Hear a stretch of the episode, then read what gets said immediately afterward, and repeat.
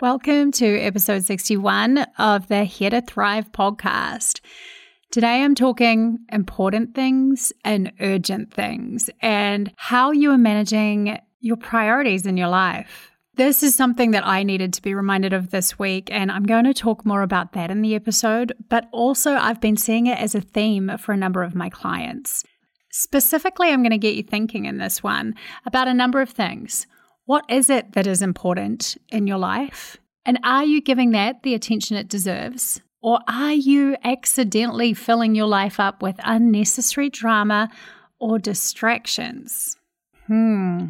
The underlying message of this episode is that you are in control of your life. And a little bit of forethought goes a long way in making sure that you're living the life you hope to. Now, those of us who are particularly accommodating, who are generous with our time and always think about others, we're the ones that often need this lesson more than anyone. Those people are the givers. I'm one of them. I feel you. But they often have a tendency to give at the expense of their own needs or desires, and that's where it can become problematic. So, if you could be one of those people, you need to listen to this episode. Finally, I want to leave you with the message that your life will just pass you by if you are perpetually pushing the important aside for the urgent. We're going to talk about that more. Stay tuned and we will dive deeper. Welcome to Here to Thrive. I'm your host, Kate Snowise. This is a podcast for people who are ready to step up and live a happier life. It's for those of us who are dedicated to understanding ourselves and getting the best that we can out of this thing called life. It's a mix of psychology and modern spiritual thought, always with a focus on practical advice so that you can take it back and apply it to your own life. I don't believe we're here to merely survive. I truly believe we're here to thrive. So let's get going.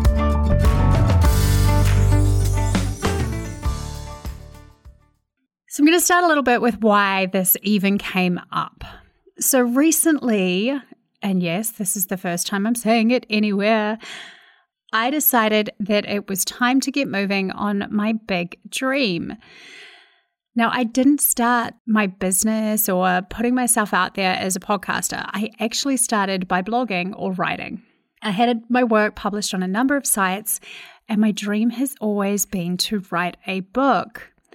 So recently, I saw someone who's been on this podcast, actually, Cassandra Bodzak, was bringing together an amazing group to support people with a dream like me to write a book. Now, that appealed to me hugely because over the last couple of years, I've become busier and busier, and it is a dream. I have created an amazing lifestyle for myself, an amazing job where I get to coach beautiful people. I have the best clients and create this fun content for you all. But at the same time, I knew that if I didn't set up a little bit of accountability around bringing a book into the world, that it may have been something I would accidentally put off for forever. So I'm in the very early stages. Stay tuned. I will bring you updates as I go through. And hey, if you're an agent, I will be looking for a literary agent at some time very soon. So reach out to me if you're one of those or know a great one. That would be handy. But I have personally decided to stop putting off my important desire, my important dream or goal because of the perpetually urgent things that pop up in my daily life.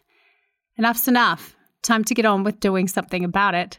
So, in my accountability call with Cassandra and the amazing group of women that have been brought together, I was talking about how busy my week was.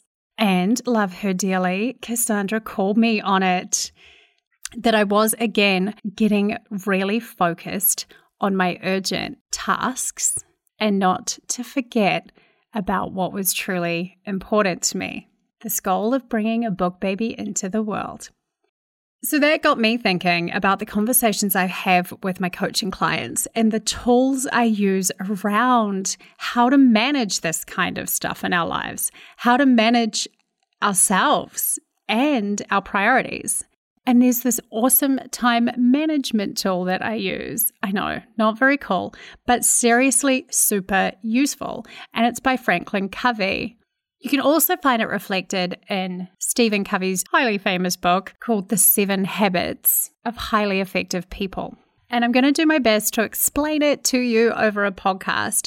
And I hope you can get a bit of a gist for it. But it really is one of those things that is awesome to see pictorially. So I'll also link to it in the show notes. Or if you go over to my website, www.thrive.how forward slash podcast 61, you'll find it there too. I want you to imagine four quadrants. You have an axis going up and an axis across the bottom. Imagine on the axis going up that you have a measure of importance from low importance up to highly important. Then imagine on your horizontal axis, you have urgency. So from highly urgent to not so urgent. So you've got importance going up and down, and you've got urgency going left to right. So that leaves you with four quadrants. In the bottom half of the graph, you have stuff that is urgent but not important, or not important and not urgent. Then in the top half of the graph, you have stuff that is urgent and important, and other things that are not urgent but important. So here's the deal you want to try and live in the top half of that graph or those top quadrants. You want to try and spend most of your time in the important realm. You don't want to be wasting your time on not important stuff, right? But most of us end up unintentionally doing just that we get completely sucked into things that are not urgent and often not even important. So, looking at each of those quadrants, I'm just going to break them down a little bit. We want to live in the important realms. So, let's take the urgent and important space. Now, those are the things you need to manage. Those are the things that you need to get done right now. They are important and they're now urgent. So, they're often the things that cause us the most stress they're the right here, right now priorities. But then there's another quadrant, and that is the it's not urgent yet, but it is highly important stuff. Now, this is often the area that we overlook or we don't give a lot of attention to. And this is where we really require focus. These are often our most important tasks and the things that matter most to us. For example, writing a book. But too often we don't prioritize them or we don't leave enough space for them. If you're anything like me, some of the things that I have in my highly important but not urgent pile can feel like luxuries to me. I love writing so much that clearing my diary to write blog posts or work on a book can sometimes seem like a little bit of an indulgence. But it is vitally important to me. So here it leads to the question what is potentially hugely important to you, but not time bound or not demanding your urgent attention right now? What are you possibly letting slide or pushing aside to deal with the constant noise that is around us all in the world these days? We're going to come back to that point later, but I want you to start thinking about what might be important to you but something that you're not giving as much attention as it deserves because it's something that isn't demanding your attention. So that's where we ideally want to live. Prioritizing our time so that we're taking care of the important stuff. But then there is the bottom half of this four quadrant model, and that is the non important stuff. Now, the stuff that is not important yet appears to be urgent, that's often our busy work. It's kind of where the drama lives. It's often when other people are asking things of us, pressuring us. And to be honest, this is where the givers, those accommodating people that I mentioned in the introduction, this is where they often get really tripped up. We often put other people's needs ahead of our own, and sometimes our boundaries can be a little bit flimsy. And this is the space that ends up being dominated. This other people's urgent but not important to us will shadow out the stuff that is important to us but not urgent. So we really need to avoid giving too much in this area. Now, the final quadrant is the not important and not urgent stuff. You could just as easily call this the distraction pile. This is where we tend to procrastinate and distract ourselves. So, what are your time wasters? I have to admit, sometimes social media can be a giant time suck for me, and I need to be really aware of that because I'm just using it as a distraction and it's not really filling me back up. Perhaps for you, it might be watching too many shows in a row, getting on a Netflix marathon accidentally at night, forgetting to go to sleep, or accidentally getting sucked into rabbit holes on the internet when you are distractible at work. We all have our stuff. Now, I want to make a really important point here. I am not saying that rest or anything that fills you back up, revives your spirit, self care, that does not fall into the not urgent and not important pile. That is very much important in my book and sometimes more urgent than others. But so, for example, if you love a show, and you find it completely is one of your joy triggers, it just makes you happy, then put that on your important but probably not urgent list but know when it is turning into something that's filling you up as opposed to something that is sucking the energy actually out of you. And that's when perhaps watching two episodes of your show turns into watching 10 episodes of your show and you've accidentally just distracted yourself rather than filled your tank back up. So, just a side note. So, I hope you've got a bit of a picture of that in your head. A little bit complex, but the moral of that story we want to focus on the important stuff and not be sucked into stuff that isn't important to us. Now, I came across an awesome kind of illustrative story when I was doing a little bit of research for how to best explain these concepts to you. And I thought it was a good way to demonstrate why you might want to think like this. Now, I pulled this example from an article I read on Fortune magazine. So, again, that's linked to in the show notes. But I want you to think about your life, your entire life, all of the days of your life as a big container. You only have so many hours, days, weeks, and months in there. Most of us don't know how many, but we do know that they're limited. Now, you could fill up that container with the stuff that really doesn't matter that much to you, or you can fill it up with the stuff that is super important to you. That choice is yours. Now, if you think about the life tasks, if we think back to those four quadrants, I want you to think about the important stuff, the stuff that is in the top quadrants. I want you to think about that as big rocks. And then I want you to think about the drama stuff, the perhaps where you're overgiving stuff, the other people's urgent but not that important to you things, I want you to think of them as pebbles. And then finally, I want you to think of the distractions as sand. So we've got big rocks, pebbles, and sand. Now you can fill up that container of your life any way you want. You can put the sand in first. You can fill it up with all the distractions. You could start with Facebook surfing, watching tons and tons of TV, and perusing over other people's websites just to have a nosy and getting totally sucked in. That would be like starting with sand. So let's imagine you pop that in the bottom of your container first. Then you can fill it up with everybody else's needs. I want you to throw your pebbles in your imaginary container on top of the sand. What matters to everybody else? How can I keep other people happy? You put your pebbles in. Now, if you were to put your big rocks in, They've got nowhere to go. They don't all fit. The stuff that is most important to you cannot fit in the container because it's already full of distractions and other people's priorities. It's full of the stuff that is not important to you. But here is the perfect illustration because I've found that life really does work this way. Imagine you're back to that empty container, but the way you do things is different. The way you're putting your energy into things has changed.